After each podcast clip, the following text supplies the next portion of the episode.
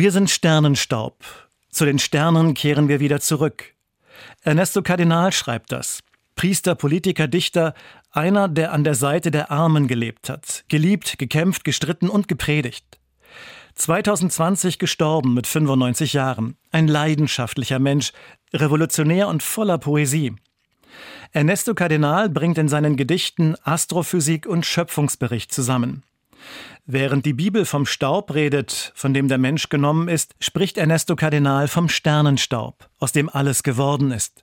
Unsere Knochen, unsere Spucke, unser Glaube, schwarze Löcher, Galaxien. Sternenstaub, vom Urknall in die Zeit geworfen. Alles hängt zusammen, folglich auch die Seele mit den Sternen. Der große Plan Gottes? Darauf muss das eigene Herz antworten. Kommen Sie behütet durch die Nacht. Oliver Vorwald, Radiopastor in Hannover.